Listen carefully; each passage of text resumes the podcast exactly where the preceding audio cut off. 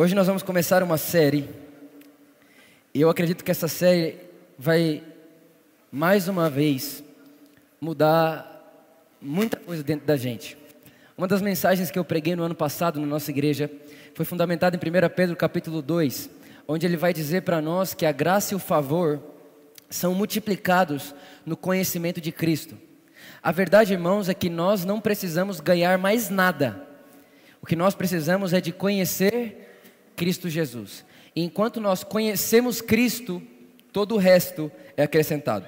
Então, dentro disso, dentro dessa realidade, o nome da nossa série a partir de hoje, não sei direito quanto tempo vai durar, mas na verdade poderia ser o nome da série eterna, se chama Jesus sem mais.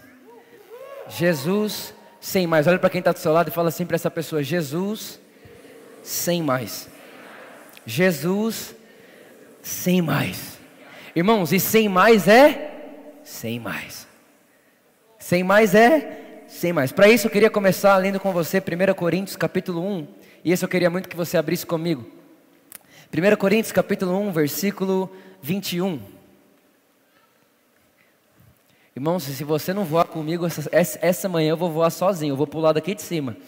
Né?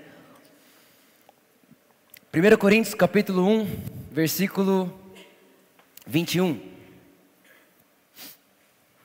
vai dizer o seguinte: Visto que, na sabedoria de Deus, o mundo não conheceu por meio da sabedoria humana, agradou a Deus salvar aqueles que creem por meio da loucura da pregação. Os judeus pedem sinais miraculosos e os gregos procuram sabedoria. Nós, porém, pregamos a Cristo crucificado, o qual de fato é escândalo para os judeus e loucura para os gentios. Mas para os que foram chamados, tanto judeus como gregos, Cristo é o poder de Deus e a sabedoria de Deus. Um pouco mais para frente, o apóstolo Paulo vai dizer: Pois decidi nada saber entre vós. Irmãos, esse texto é fundamental. Pois decidi saber nada entre vós, a não ser Jesus Cristo e este crucificado. Pois decidi saber nada entre vós, a não ser Jesus Cristo e este crucificado. Feche seus olhos comigo, vamos orar. Espírito Santo, essa é a Sua palavra. Sabemos que a palavra não é um livro escrito, mas é alguém, é Jesus. Jesus é a palavra de Deus. Enquanto Jesus estava na terra, Espírito Santo, ele disse que deixaria você para nos ensinar aquilo que de graça recebemos. Jesus disse que você nos ensinaria sobre ele. Então, nessa manhã, Espírito Santo, mais uma vez nós te agradecemos, porque certamente o Senhor nos ensinará sobre Jesus e toda vez que o conhecimento de Cristo é exposto, graça e favor são multiplicados. Então, nós sairemos daqui com graça e favor sendo multiplicados na nossa vida. Nós te agradecemos antecipadamente, crendo que o Senhor é poderoso para fazer infinitamente mais do que aquilo que nós pedimos ou pensamos em nome de Jesus. Amém, amém e amém.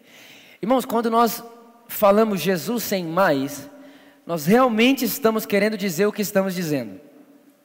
Jesus sem mais é literal, não é só uma série, não é só mais uma mensagem. Quando nós cremos e falamos que cremos que só Jesus é tudo, nós realmente cremos que só Jesus é tudo. O apóstolo Paulo, quando ele vai dizer para os coríntios: Olha, eu decidi saber nada entre vós, vale muito a pena a gente entender quem é que está falando isso. É o apóstolo Paulo. E o apóstolo Paulo não era alguém não estudado.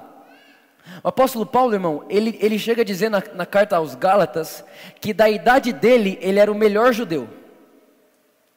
Quanto à lei irrepreensível, fariseu dos fariseus da tribo de Benjamim. Ou seja, quando o apóstolo Paulo diz: "Eu decidi nada, eu decidi nada saber entre vós", ele tinha muita coisa que ele poderia mostrar. Ele tinha muito conhecimento.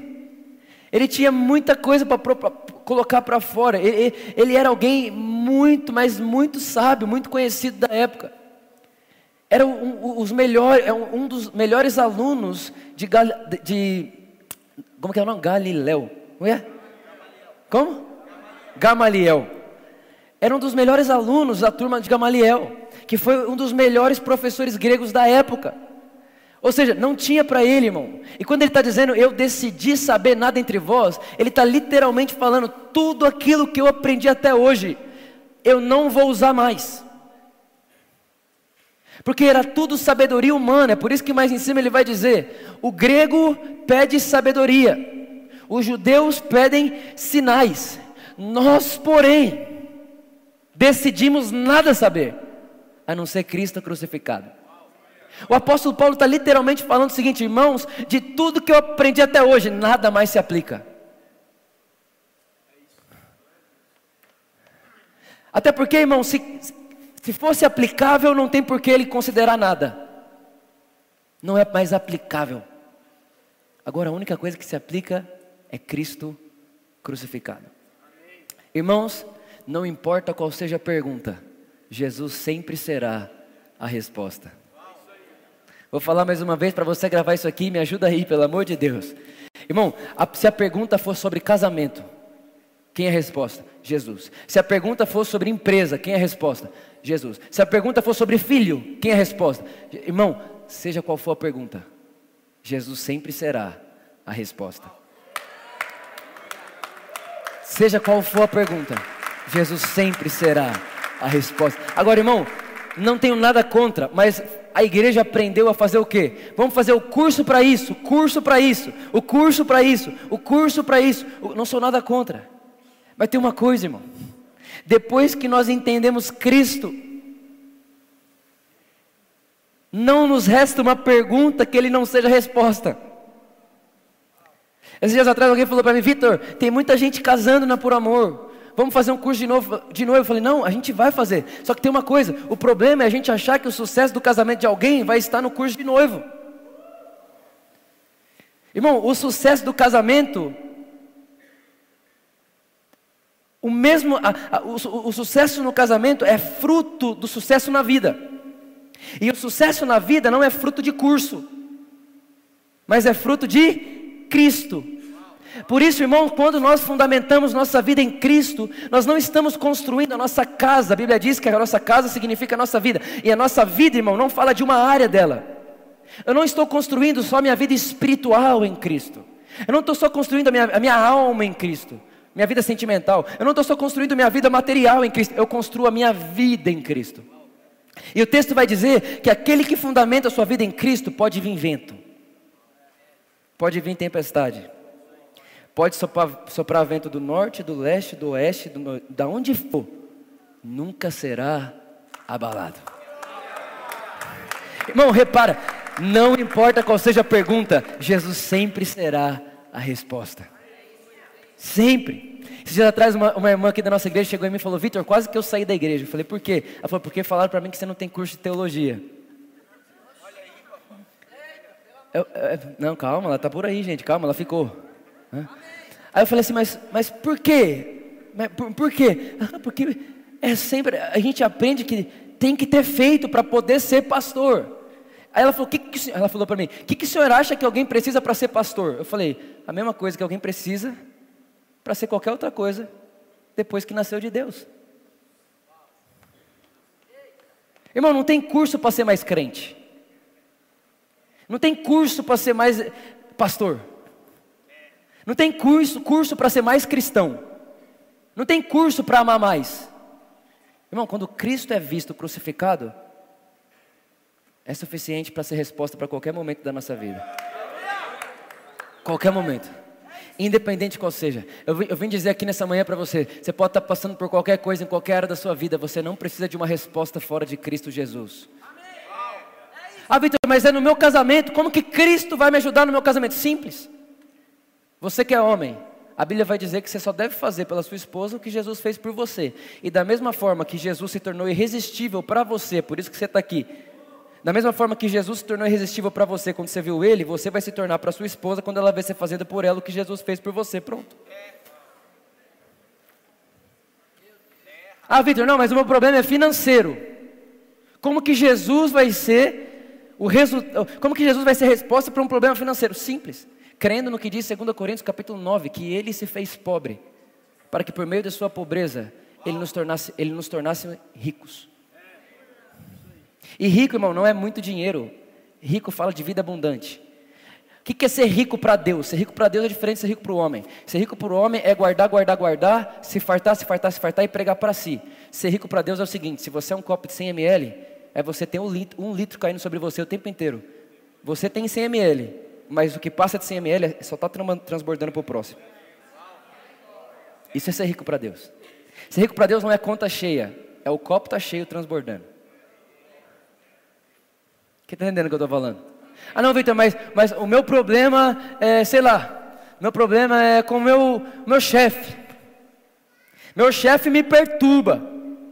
Meu chefe fica na minha cola. Eu não aguento mais trabalhar por causa do meu chefe. É simples, irmão. Jesus disse: se você é funcionário, tenha o seu Senhor como Cristo. Não é que Jesus não responde, é que muitas vezes a gente não quer dar a resposta que vemos em Jesus, não é verdade? Jesus diz, o apóstolo Paulo falou assim: você que é chefe, trate seu funcionário como você trataria Jesus. Você que é empregado, trate seu patrão como você trataria Jesus. Agora, se ele te persegue, problema é dele. Você vai fazer com ele o que você faria com Cristo. Pronto. Irmão, seja qual for a pergunta, Jesus é a resposta. Por isso, Jesus sem mais. Não tem mais no negócio. Jesus já é tudo. A Bíblia vai dizer que todos os mistérios da sabedoria de Deus estão em, em Cristo Jesus. Irmão, não existe nada sobre Deus que não esteja em Cristo. Da mesma forma que quando tem luz é porque tem sol, aonde tem Deus aparece Cristo. Escuta isso aqui, irmão. Quem aqui já viu um dia nublado?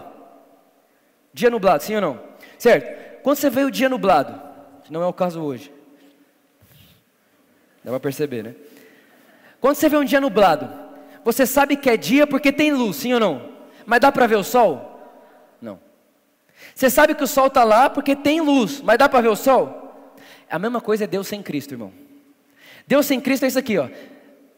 Você lê a Bíblia inteira antes de Jesus, eles olhavam para o céu, eles sabiam, olha, Deus está lá porque tem luz, mas não dá para ver direito. Tem muita nuvem na frente. Quem pode entender o Senhor? Quem pode compreender seus caminhos? Não dá para saber a forma dele.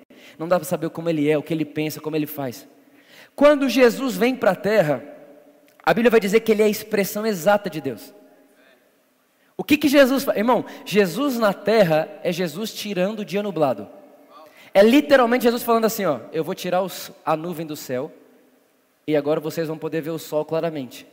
Agora você não só sabe que tem sol, mas você sabe onde ele está e qual que é a forma dele. Jesus vem para mim, para você e diz: Quem me vê, vê o Pai. Aquilo que era embaçado ficou claro. Aquilo que era invisível agora é visível. Aquilo que era incompreensível agora dá para entender. Jesus é a vontade de Deus em ação. Jesus andando é Deus falando. Você está entendendo o que eu estou falando aqui? Vamos continuar aqui, irmão. Presta atenção nisso. Vou pedir para você repetir comigo. Fala assim comigo. Jesus não é mais uma página da minha Bíblia. Fala assim comigo: Jesus é a palavra de Deus. Irmão, preciso que você entenda o que eu vou te falar aqui agora. Quem ama a Bíblia aqui? Irmão, eu sou fissurado na Bíblia. Sou viciado na Bíblia. Irmão, se eu tiver dois minutos sentado no banheiro, vou pegar o celular, vou abrir um strong. Sabe o que é um strong? Eu vou, eu vou descobrir uma palavra em grego. Eu sou apaixonado. Eu amo compartilhar. Irmão, meu Deus do céu, eu sou, eu, sou, eu sou apaixonado na Bíblia. Só que tem uma coisa, irmão. Tem uma coisa que é muito séria, uma das coisas que eu mais tenho falado no Brasil inteiro. O problema da Bíblia é quando a Bíblia é vista sem o Jesus. Quando a Bíblia é vista sem o Evangelho. A Bíblia sem o Evangelho é loucura, irmão.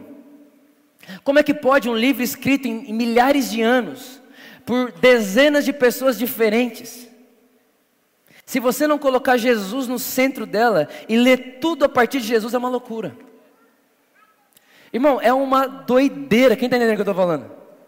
É por isso, irmão, que 96, eu fiquei indignado com isso. 96% das guerras são por causa de um livro como esse, irmão.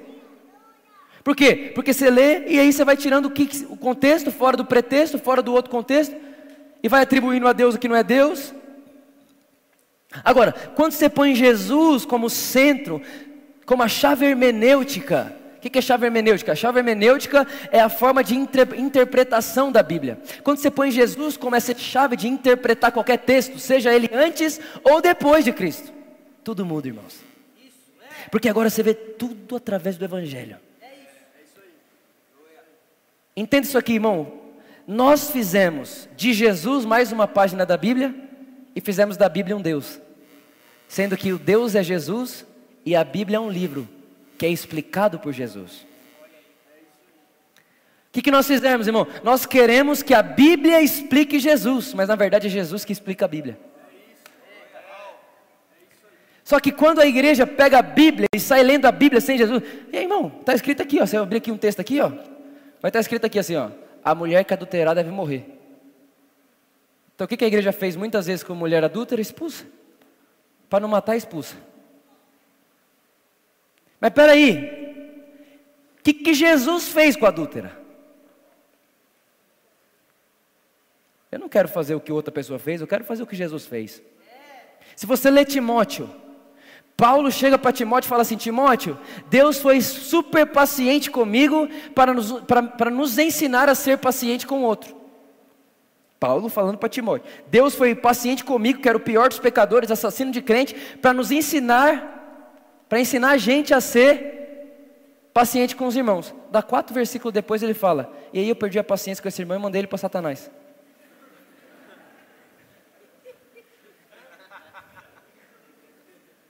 Bipolar?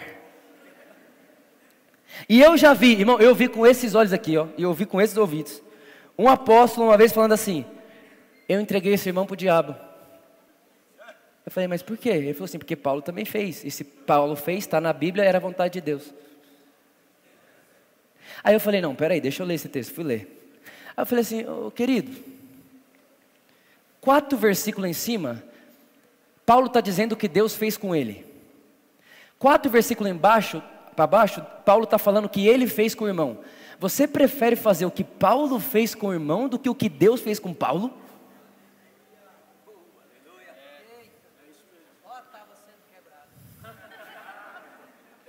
Quem está entendendo o que eu estou falando? Repara, você lê assim, está ah, na Bíblia.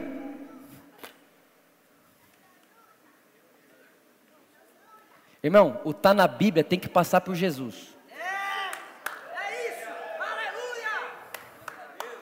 Irmão, Davi, Davi falou: Deus, zomba dos meus inimigos. Davi, irmão. Davi, ele fala: Deus, acaba com eles. Davi fala: Deus, quando você extermina meus inimigos, eu durmo sorrindo. Aí vem Jesus, fala: ame seus inimigos e ore por eles. Aí você vai ver muita gente pregando em cima de Davi: Deus vai destruir seus inimigos.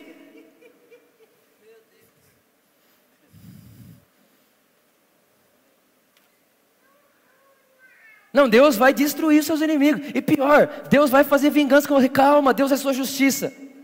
O que a gente não entende, irmão, é que a justiça de Deus não é como a nossa. Escuta isso aqui. A justiça do homem é quem errou foge de quem tem autoridade para punir. A justiça de Deus é diferente. Deus é tão justo que quem se aproxima não é castigado, é justificado.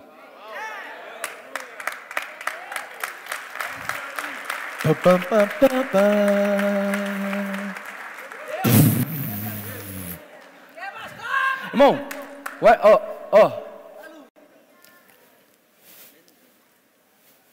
Deus, escuta isso aqui. Jesus nunca, nunca foi ameaça para gente que peca, mas sempre foi ameaça da religião. Por isso que quem matou Jesus não foi pecadores. A Bíblia vai dizer: os fariseus e os mestres da lei estavam reunidos. Então o governador perguntou: quem vocês querem que eu solte?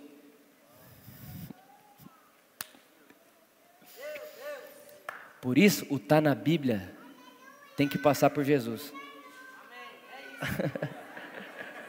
Irmão, Deus fala através das crianças, tudo fala. Quem está entendendo o que eu estou falando aqui? O problema, irmão, é que se está na Bíblia nos fez intolerantes. Esse está na Bíblia, ao invés de nos ensinar a amar, nos ensinou a excluir. O está na Bíblia, é, é, ele, ele já soa agressivo. Quem está entendendo o que eu estou falando aqui, irmão? De verdade, está fazendo sentido para você, sim ou não? Então, a chave de interpretar tudo isso é, é Jesus. Né? A teologia vai dizer a chave hermenêutica. Você vai ler Moisés, quem que é o contexto? A história ou Jesus? Jesus. Você vai ler Josué, quem que é o contexto? A história ou Jesus? Jesus. Você vai ler Elias, quem que é o contexto? A história ou Jesus? Jesus. Irmão, quando a gente tira o Jesus da Bíblia, a Bíblia diz que a lei, a lei e os profetas profetizaram até João Batista. Quando você tira João Batista, seu teto é João Quando você tira Jesus, o seu teto é João Batista. A Bíblia sem Jesus te leva até João Batista. Agora com Jesus, irmão, te tira da terra e te posiciona na eternidade e fala para você que você e ele são um, que você está sentado com ele nas regiões celestiais em Cristo Jesus, e que tudo que ele é você é, que tudo que ele tem você tem, que tudo que ele pode você pode. Você é o que ele é, você tem o que ele tem por causa do que ele fez e você aponta para ele, tudo é sobre ele, tudo é por causa dele. João Batista faz sentido em Jesus, Elias faz sentido em Jesus, Moisés faz sentido em Jesus, Abraão faz sentido em Jesus, Adão faz sentido em Jesus. Aí você lê a Bíblia inteira, irmão, nada mais é confuso. Você vai ler Jó, você não fica assim, meu Deus, olha o que Deus fez com Jó, não. Você vai falar assim, nossa, olha só, a revelação de Deus na Bíblia é progressiva tinha muita nuvem naquela época. Eles olhavam para o céu, estava muito nublado. Eles achavam que Deus fazia, mas Deus não faz morte, roubo, destruição. Jesus, ele apresentou Deus claramente. E quando Jesus aparece claramente, ele fala: Não vim para matar, roubar e destruir, mas vim para dar vida e vida abundante. Ou seja, quando eu vejo vida e vida abundante, eu vejo Deus. Tudo que é diferente de vida, vida plena abundante, não é Deus, é Adão. É Adão caído, é a maldição de Adão. E o que, que nós temos que fazer agora que estamos debaixo da bênção de Cristo? Todo lugar que tiver amaldiçoado por Adão e pela sua queda, nós vamos pisar a planta dos nossos pés. E aonde nós pisamos, nós vamos dizer: aqui pisa agora a herança de Cristo, e aquilo que era amaldiçoado agora é abençoado. Aquilo que era terra seca agora vai prosperar. Por causa de Jesus, irmãos. Jesus sem mais nada. Sem mais nada. Quem está comigo aí, irmão? Jesus, sem mais. Escuta isso aqui. Depois que o Verbo se fez carne, Deus nunca mais ficou em silêncio. Com certeza, irmão, você já falou isso, eu também. Nossa, Deus está em silêncio comigo. Quem já achou que em algum momento da vida Deus ficou em silêncio? Deixa eu te contar, sabe quando Deus fica em silêncio? Quando a gente tira o olho da palavra viva. Porque, irmão, palavra viva não fala, vive. Enquanto você vê Jesus, você vê Deus, irmão. Por isso, irmão, não, qualquer área da sua vida. Irmão, tem, tem coisa que a gente. Por exemplo, o cara está casado. E o casamento dele está um lixo. E ele ficou orando para Deus mudar o casamento dele. Deixa eu te contar um negócio aqui, querido irmão. Deus te fez como Ele. Te deu a mente dele para você fazer o que Ele faria sem precisar perguntar a Ele.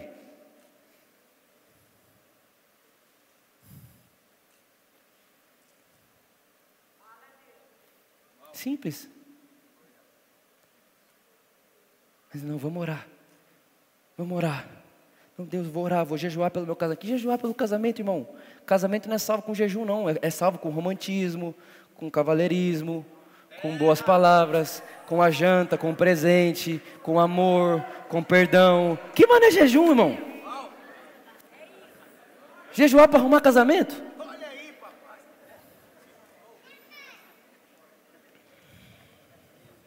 Ah, não, vou fazer uma campanha para Deus salvar meu filho. Irmão, se a cruz não salva seu filho, sua campanha não salva.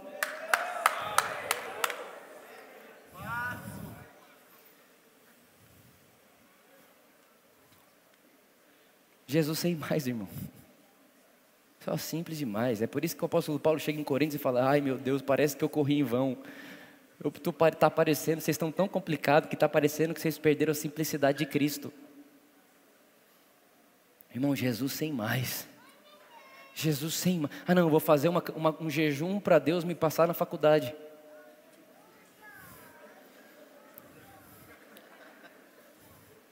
Irmão, me dá compaixão de verdade porque foi o que foi ensinado. Quem está entendendo o que eu estou falando aqui? Pelo amor de Deus. Então fala agora comigo assim: Jesus não é uma página da minha Bíblia. Jesus é a minha palavra. A palavra de Deus encarnada. Fala bem forte assim: Eu encontrarei Jesus em tudo. Fala assim, ó, de Gênesis Apocalipse. Jesus é o Alfa e o Ômega. Fala assim, Ele é a interpretação. Ele é o motivo. Tudo aponta para Ele. A história é sobre Ele. E eu verei Jesus até na vírgula da Bíblia.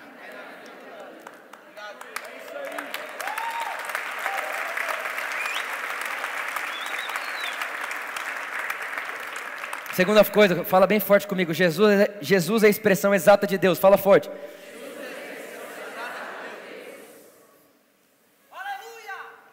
Jesus, irmãos, é a expressão exata de Deus. Agora eu vou te perguntar uma coisa, fica só a pergunta. Quem merecia uma janta com Jesus? Quem mais merecia uma janta com Jesus? O jovem rico ou Zaqueu?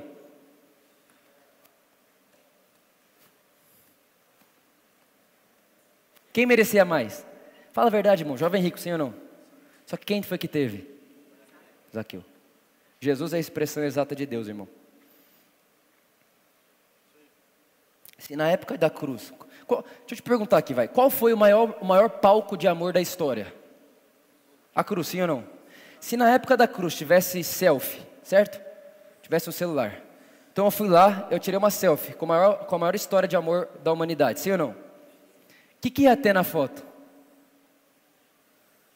Deus nu, crucificado no meio de dois.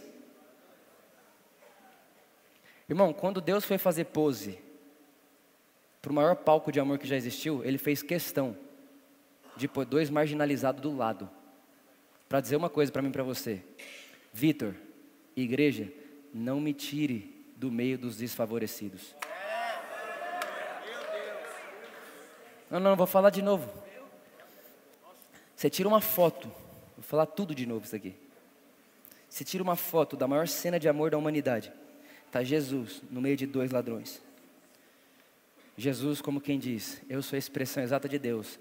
E no dia que Deus quis elevar o amor no lugar mais alto, ele se pendurou nu no madeiro, mas no meio de dois desfavorecidos. Duas, irmão, deixa eu te falar, a família deles não estava mais lá, não tinha mais ninguém acreditando neles lá. Pelo contrário, tinha gente feliz deles estarem crucificados, até porque roubou minha casa, machucou minha filha, fez isso com não sei o que, aprontou lá no bairro. Tinha que estar tá aí mesmo. Deus falou: põe do meu lado.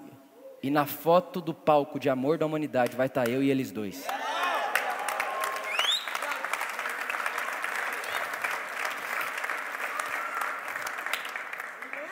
Por isso que Jesus diz: no reino dos céus, os publicanos e as prostitutas vão entrar primeiro que vocês.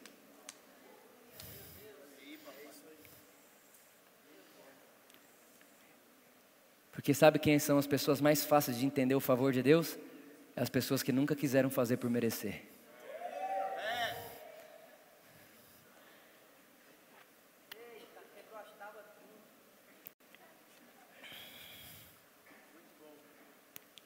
Quem está feliz aí?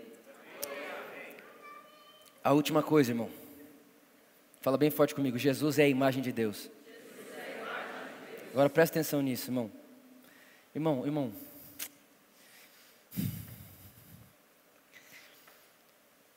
De verdade mesmo.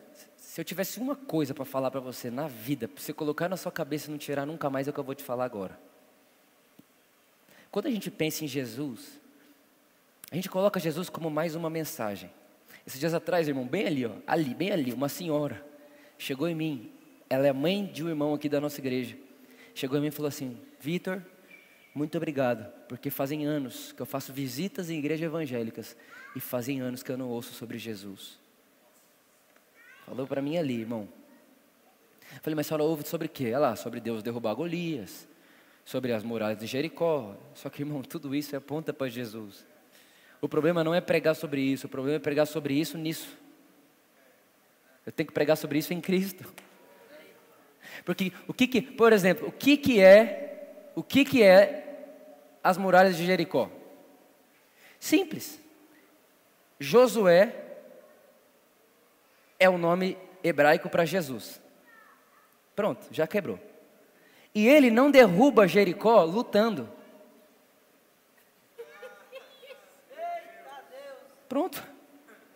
Ou seja, a nossa vitória não é enquanto lutamos, mas enquanto desfrutamos. O que, que eles faziam?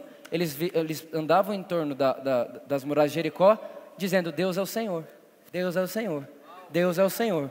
Deus, de repente, o que, que eu fiz para isso? Nada, nem sujou a mão de barro. Aí você pega Davi. O que, que é Davi, irmão? O filho mais desprezado, o filho que estava longe, pastor de ovelhas. Pastor de ovelhas, você lembra de alguém? Pastor de ovelhas, desprezado pelos seus irmãos. Você lembra dos judeus desprezando Jesus? E o texto bíblico dizendo que ele veio para os seus e os seus não, não aceitaram? Aí você vê um Jesus, um Davi, indo até um gigante de bronze. Bronze, na Bíblia, na tipologia teológica bíblica, bronze é justiça própria. Então, Davi era um gigante cheio de justiça que diria: Eu posso fazer na força do meu braço. Aí vem Jesus, pequenininho, e redefine tudo que é força, porque força para nós é alguém que nunca morre. Quando Deus revelou sua força, ele se fez homem e morreu no madeiro.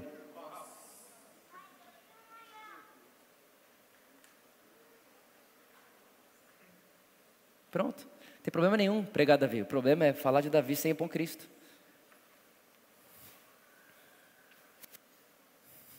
O problema é ler Davi sem pôr Cristo. Porque aí você vai ler Davi, aí você vai chorar. Ah, é isso aí, Deus, você vai zombar dos meus inimigos mesmo, eu creio. Ah, minha sogra mal sabe que ela espera. Tem gente que ainda acha que dá para ter inimigo homem, mulher. A Bíblia diz, irmão, que o único inimigo do crente, o único, já foi destruído. Eu não tenho inimigo, irmão. Os que me chamam de inimigos deles, eles não sabem, mas nós já somos amigos. É isso, é. Amém. É isso aí. É isso. Eu não tenho inimigos, não faço inimigos. Por que não? Porque Jesus não me fez Jesus não olhou para mim como inimigo quando eu olhava para ele como meu inimigo. A Bíblia diz que ele nos amou enquanto éramos inimigos dele, ou seja, nós tínhamos ele como nosso inimigo, ele não tinha a gente como inimigo dele. Pronto, irmão. Jesus sem mais. Você percebe como o evangelho não é um padrão, é uma ideia, e uma ideia, sei lá, uma mentalidade, uma realidade, uma visão, uma cosmovisão interior e uma visão da terra, uma visão das pessoas. Jesus é a imagem de Deus, Colossenses 1,15, sim ou não? Amém. Só que tem uma coisa, irmãos. A Bíblia diz em Gênesis 1,26 que Deus nos fez a sua. E quem é a imagem de Deus? Cristo. Se Deus nos fez a sua imagem e Cristo é a imagem de Deus, Deus nos fez Cristo. Deus nos fez exatamente como Cristo Jesus. Agora, escuta bem isso daqui. Eu não sei se eu já falei isso alguma vez há muito tempo atrás. Mas eu acho que eu nunca falei isso aqui na nossa igreja. Eu falei alguma coisa parecida com isso na escola Mateus, mas eu preciso falar isso aqui hoje. Quem é que lembra de Jacó? Jacó. Vocês lembram de Jacó? Certo. Eu preciso aqui agora de três homens e uma mulher. Rápido, mas vai subir aqui rápido. Três homens, pode vir os três e uma mulher. Tem uma mulher aí? Uma mulher, vem mulher, mulher. Pronto, vem cá. Três homens e uma mulher, vem cá. Opa! Isso bem. Presta bem atenção nisso. Você vai ficar aqui comigo. Você vai ficar bem aqui, ó. Deixa eu ver. Você vai ficar aqui, Pedro. Aqui. Você vem comigo aqui. É. A Bíblia diz que um dia tem uma coisa na Bíblia, na verdade no contexto judaico, que se chama a bênção da primogenitura. É o dia que o patriarca da família vai abençoar o filho mais velho, como quem diz: Olha, eu estou para morrer e agora eu preciso passar tudo que eu tenho e que eu sou para você. Então isso é chamado pelo judeu de bênção da primogenitura. É o dia que o pai diz para o filho: a partir de agora você sou eu na nossa família. Está aí comigo? Aí um dia Isaac, Pedro é Isaac. Um dia Isaac, em Gênesis 37, a Bíblia diz que Isaac estava cego. Fala comigo, cego. Isaac estava, guarda isso que é super importante. Isaac estava cego. Isaac tinha dois filhos. Quem eram esses filhos? Jacó e Isaú. Quem era o mais velho? Isaú. Presta bem atenção nisso, irmão. Esaú era o filho mais velho, Jacó era o filho mais novo. O nome da bênção é bênção do, da primogenitura. Quem é que tem que receber essa bênção? Esaú, porque é o mais Velho, ok. Então Isaac chama Isaú. Ele é Isaú. E fala para Isaú: Isaú, seguinte, mata um animal e faz a sopa que eu gosto de comer. Quando você trouxer para mim a sopa que eu gosto de comer, quando você trouxer para mim a sopa que eu gosto de comer, eu vou abençoar com a bênção da primogenitura você hoje. Isaú ouve isso, irmão, e fala: É agora. É agora. Ele sai da, da presença do pai dele e vai pro meio da selva, irmão, matar animal para fazer a sopa. Aí fica para selva. Essa irmã aqui é Rebeca. Rebeca ouve Isaac falar com Isaú. Rebeca, irmão, é a mãe dele. É a mãe de Jacó e é a mãe de Isaú. Quando ela escuta Isaac falando com Isaú, ela vai em Jacó. E fala assim para Jacó: Jacó, seu pai disse que vai abençoar Isaú com a bênção da primogenitura hoje. Só que essa bênção não é dele, essa bênção é sua. Quem é que acha isso injusto, irmão? Quem precisa de uma mãe dessa não precisa de bruxa na vida. Irmão, é a mãe dele também. É por isso que Deus está dizendo: Ei, se você quiser entender minha justiça, abre mão da sua. Parece injusto para mim e para você, não parece?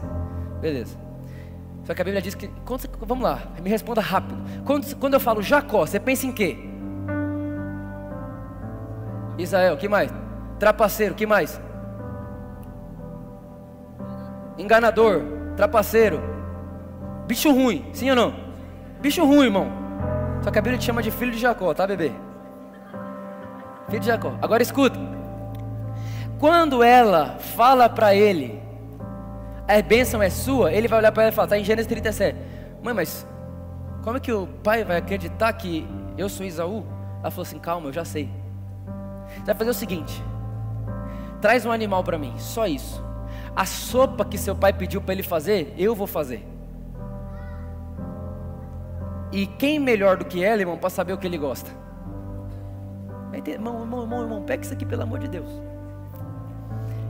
A única coisa que Jacó faz é isso aqui, ó. Isaú tá lá, doido, matando os animais que o pai gosta lá para fazer o trem. Esse aqui, irmão, pega um cordeiro e traz para ela. Quando ele traz o cordeiro para ela, Isaú tá lá longe, irmão. Essa aqui, ó, já tá com a comida pronta, irmão. Comida pronta. Pega o cordeiro desse cara, mata, tira a pele do cordeiro e passa nele inteiro. Por que passa nele inteiro? Porque Isaú tinha muito pelo. Presta atenção nisso. Isaú tinha muito pelo. Jacó não tinha pelo nenhum. Então o que, que ela está fazendo? Ela está falando assim: eu vou passar uma, uma, um, um pelo de animal em você. Porque quando seu pai vê você encostar em você, ele vai achar que você é Isaú.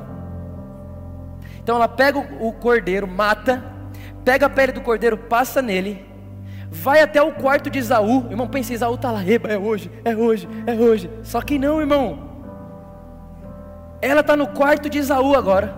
Pega a túnica mais bonita dele, passa o melhor perfume que ele tem leva até Jacó, põe Jacó também. E aí ela olha para Jacó e fala assim: Filho, pode ir apresentar diante do seu pai, fala para ele que isso é Isaú. Só que tem uma coisa aqui, irmão: se ele descobre que ele está fazendo isso, ele morre. Agora deixa eu te... Aonde está a coragem dele de ir fazer o que ela está falando? A coragem dele, irmão, está na mãe. Está falando, se minha mãe está falando para fazer isso, eu faço, escuta, irmão, presta atenção. Oh Deus. Ele vem. Isaac estava. Ele chega e fala assim: Oi, pai. Só que lembra, ele estava com a túnica de quem? O perfume era de quem?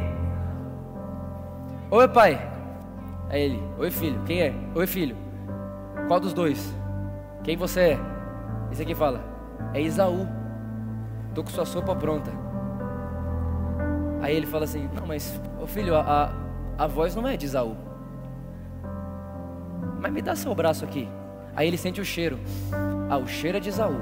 E quando ele põe a mão no braço, sente pelo. Pelo é de quem? Do cordeiro, irmão. Presta atenção. Quando ele sente a pele do cordeiro, ele fala: Ah, Isaú, meu filho. Põe a mão direita na cabeça dele e fala assim: Isaú. Ele chama ele de Jacó ou de Isaú? O nome dele é qual? Mas ele, ele chama ele de quê? Isaú, meu filho, eu te abençoo com a bênção da primogenitura. Esse aqui, irmão, pega, vai embora. E hoje Deus é conhecido como Deus de Abraão, Isaac. Era para ser Deus de Abraão, Isaac. Entenda isso aqui agora. Por que, que a Bíblia chama a gente de filho de Jacó? Porque eu acabei de mostrar para você é o Evangelho. A Bíblia diz que quem nos convence da justiça é o Espírito Santo.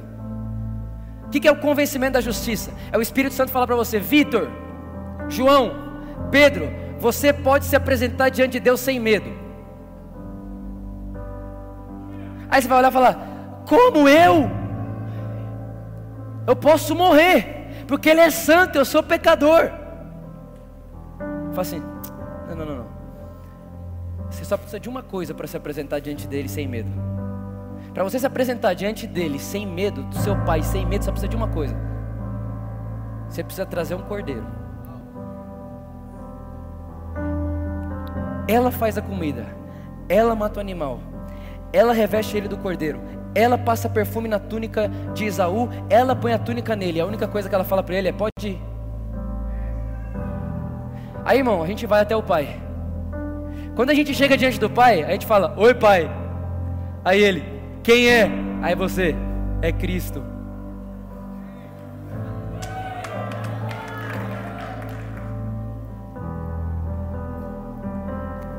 É Cristo. Lembra de mim? Aí ele vai dizer: A voz não é de Cristo, não. Só que tem uma coisa: qual foi a primeira coisa que eu falei de Isaac? Qual foi a primeira coisa que eu falei de Isaac?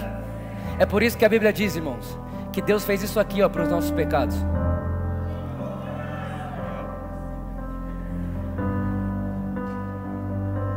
Ele não nos imputa pecado, ó, ó, ó, ó, ó. Mas por que, que ele não nos imputa pecado? Porque ele é injusto? Porque ele se fez de bobo? Porque um cordeiro morreu primeiro. Esse é o cordeiro de Deus que tira o pecado do mundo. Porque um cordeiro morreu primeiro, ele pode fazer isso aqui. Agora veja. O pai fala: a voz não é de Cristo, não, mas deixa eu ver a pele. A Bíblia vai dizer em Colossenses que nós estamos revestidos do cordeiro de Deus. A hora que ele põe a mão na pele, ele fala: Ah, eu conheço essa pele. E pior, a Bíblia diz em 2 Coríntios capítulo 5 que nós somos o bom perfume de. Então, o Espírito Santo nos perfuma de Cristo, nos reveste de Cristo e diz: pode entrar. Quando a gente entra, a gente fala: Oi, Pai, é Cristo. Ele fala: Deixa eu ver se é mesmo. Ah, eu conheço a pele desse cordeiro. Jesus Cristo, eu abençoo você como meu primogênito.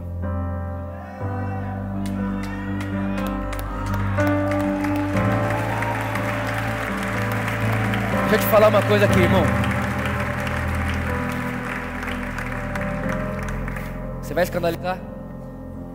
Vai escandalizar não? Deus não me chama de Vitor. Deus me chama Cristo. Não, vou falar de novo.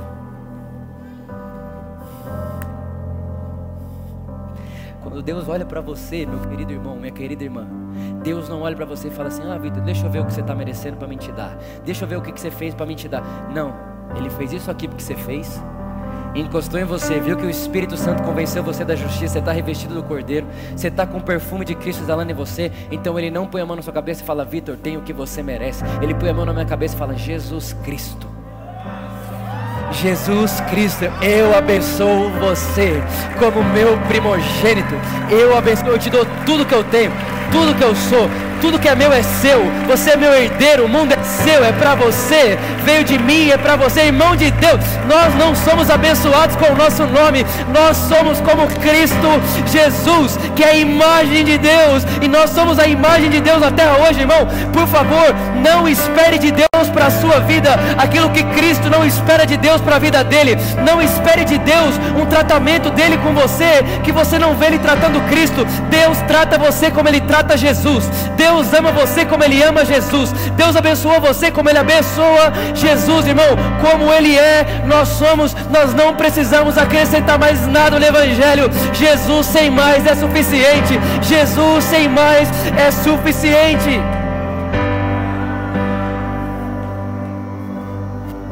Essa é a justiça de Deus. Justiça que não me castiga, mas me justifica. Aí alguém olha para mim e fala: Vitor, pelo amor de Deus, você fica pregando isso tudo aí, o povo vai, vai sair pecando, irmão. Quem que depois de entender isso quer outra coisa, irmão? Irmão, você não precisa falar que uma coisa é ruim para falar que picanha é bom.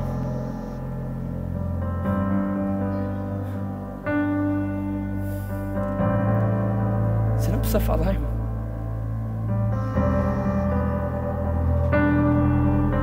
Lembro uma vez, é a última coisa que eu falo para a gente poder ir embora. Lembra da graça, a cachorra que eu comprei?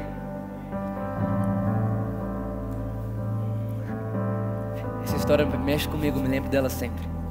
Eu comprei uma cachorra, piquititica assim, só que ela fica gigante, né? Um golden. Quando ela foi pra minha casa, ela teve que ficar uns dias sem poder sair na rua. Eu e a Luísa doido para sair com ela na rua, porque é muito legal andar com aquele cachorro na rua, né? Ele é super animado, enfim. Então, o dia que deu o dia certinho da vacina, a gente falou: hoje é o dia, pareceu um evento, vamos levar a graça para passear. Então a gente marcou o horário de acordar certinho, tomamos café, né? Pegou lá, dei a mão para ela, uma coleirinha aqui, parece, né? Aquele negócio, né? Vai entender, esses cachorros são tão gente boa. Aí, irmão, a gente tava lá na, na, numa praça lá com ela, perto de casa. Veio um outro cachorro, irmão, não era muito grande, mas era de outra raça. Esse cachorro que era de outra raça, quando ele chegou, ela ficou muito assustada. Ela nunca tinha visto um cachorro a não ser os irmãozinhos dela, que era da mesma raça que ela. Quando ela viu aquele cachorro diferente da raça dela, irmão, ela entrou no meio da nossa perna. Ele ficou hum, hum, hum, com medo. Falava, para, Graça, com isso, não vai fazer nada. Irmão, ela ficou do nosso lado, não sai de jeito nenhum. Tacava a bolinha, ela não ia pegar, nada. Beleza, o cachorro foi embora, ela voltou ao normal. De repente, irmão, chegou um Golden. Gigante. Irmão, mas eram seis do outro cachorro. Parecia um lobo. Falei, Jesus, a graça vai virar isso. Só que teve uma coisa que me deixou encantado, irmão.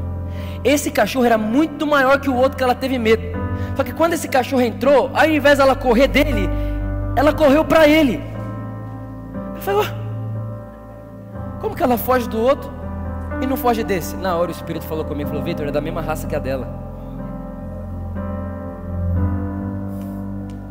Deixa, deixa, deixa eu tirar a parábola.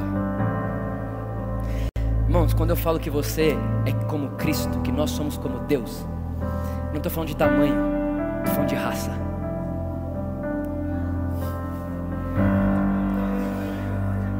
Nós temos a sua natureza. Nós somos da mesma raça que Ele. Nós temos o mesmo sangue que Ele. Nós temos a mesma mente que Ele. Nós temos a mesma vida que Ele. Aí o pior, o Espírito Santo falou comigo e Vitor, você precisa arrancar a pata pequena da graça e pôr uma pata grande para ela ficar do tamanho do outro? Eu falei, não. Você precisa tirar o, o, dente pequeno da graça e colocar o dente grande para ela ficar do tamanho do outro? Eu falei, não. Eu falei, Vitor, o que, que você precisa fazer para a graça deixar de ser desse tamanho e se tornar do tamanho desse cachorro que você está vendo? Eu falei, eu só preciso da comida. E ele falou para mim, Vitor, a única coisa que vocês precisam, a única coisa que a igreja precisa, a igreja não precisa de controle, a igreja não precisa desses negócios, a igreja só precisa comer comer do pão vivo que desceu do céu. E enquanto nós comemos, nós crescemos. Enquanto comemos, nós crescemos. É por isso que a Bíblia diz que vai haver um dia que, da mesma forma que Ele nos conhece, nós o conheceremos. Você quer saber qual que é o seu futuro, irmão? Conhecer Deus do mesmo tanto que Ele conhece você. Por isso, meus irmãos, meus amigos, conhecimento de Cristo é autoconhecimento. Você quer se conhecer? Conheça Cristo. Jesus sem mais, irmão. Só Jesus. Só Jesus. Só Jesus, irmão, só Jesus. Nós vamos valorizar a obra de Jesus o resto da nossa vida. Só Jesus. Jesus. Jesus, Jesus de novo, Jesus de novo, Jesus de novo, Jesus de novo, e Jesus de novo. E domingo que vem é o que? É Jesus, irmão. E quarta é Jesus, mas e amanhã? É Jesus. E terça é Jesus. E quinta também é Jesus. Sexta é Jesus. Irmão, na Orlando, na África, na China, no Japão, na Zâmbia, em qualquer lugar do mundo, é Jesus. Porque, irmãos, a Bíblia diz: no mundo, ó, ó, ó, ó, ó, tem hora que me dá um negócio esquisito. Jesus disse: No mundo tereis, mas tem de bom, porque eu, eu venci o. Escuta, escuta, escuta, escuta. No mundo tereis aflições. Aí tem muita gente que pega isso de promessa. calma, no mundo tereis aflição. Mas pera, irmão, continua o texto. No mundo tereis aflições. Tem de bom ânimo. Eu venci o mundo. Se ele venceu e eu estou nele, eu não vou vencer.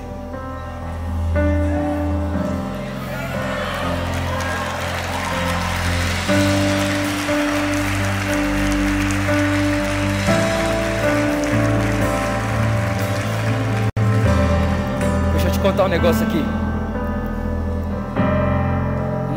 Espere, não acredite que sofrimento é uma promessa bíblica. Não é.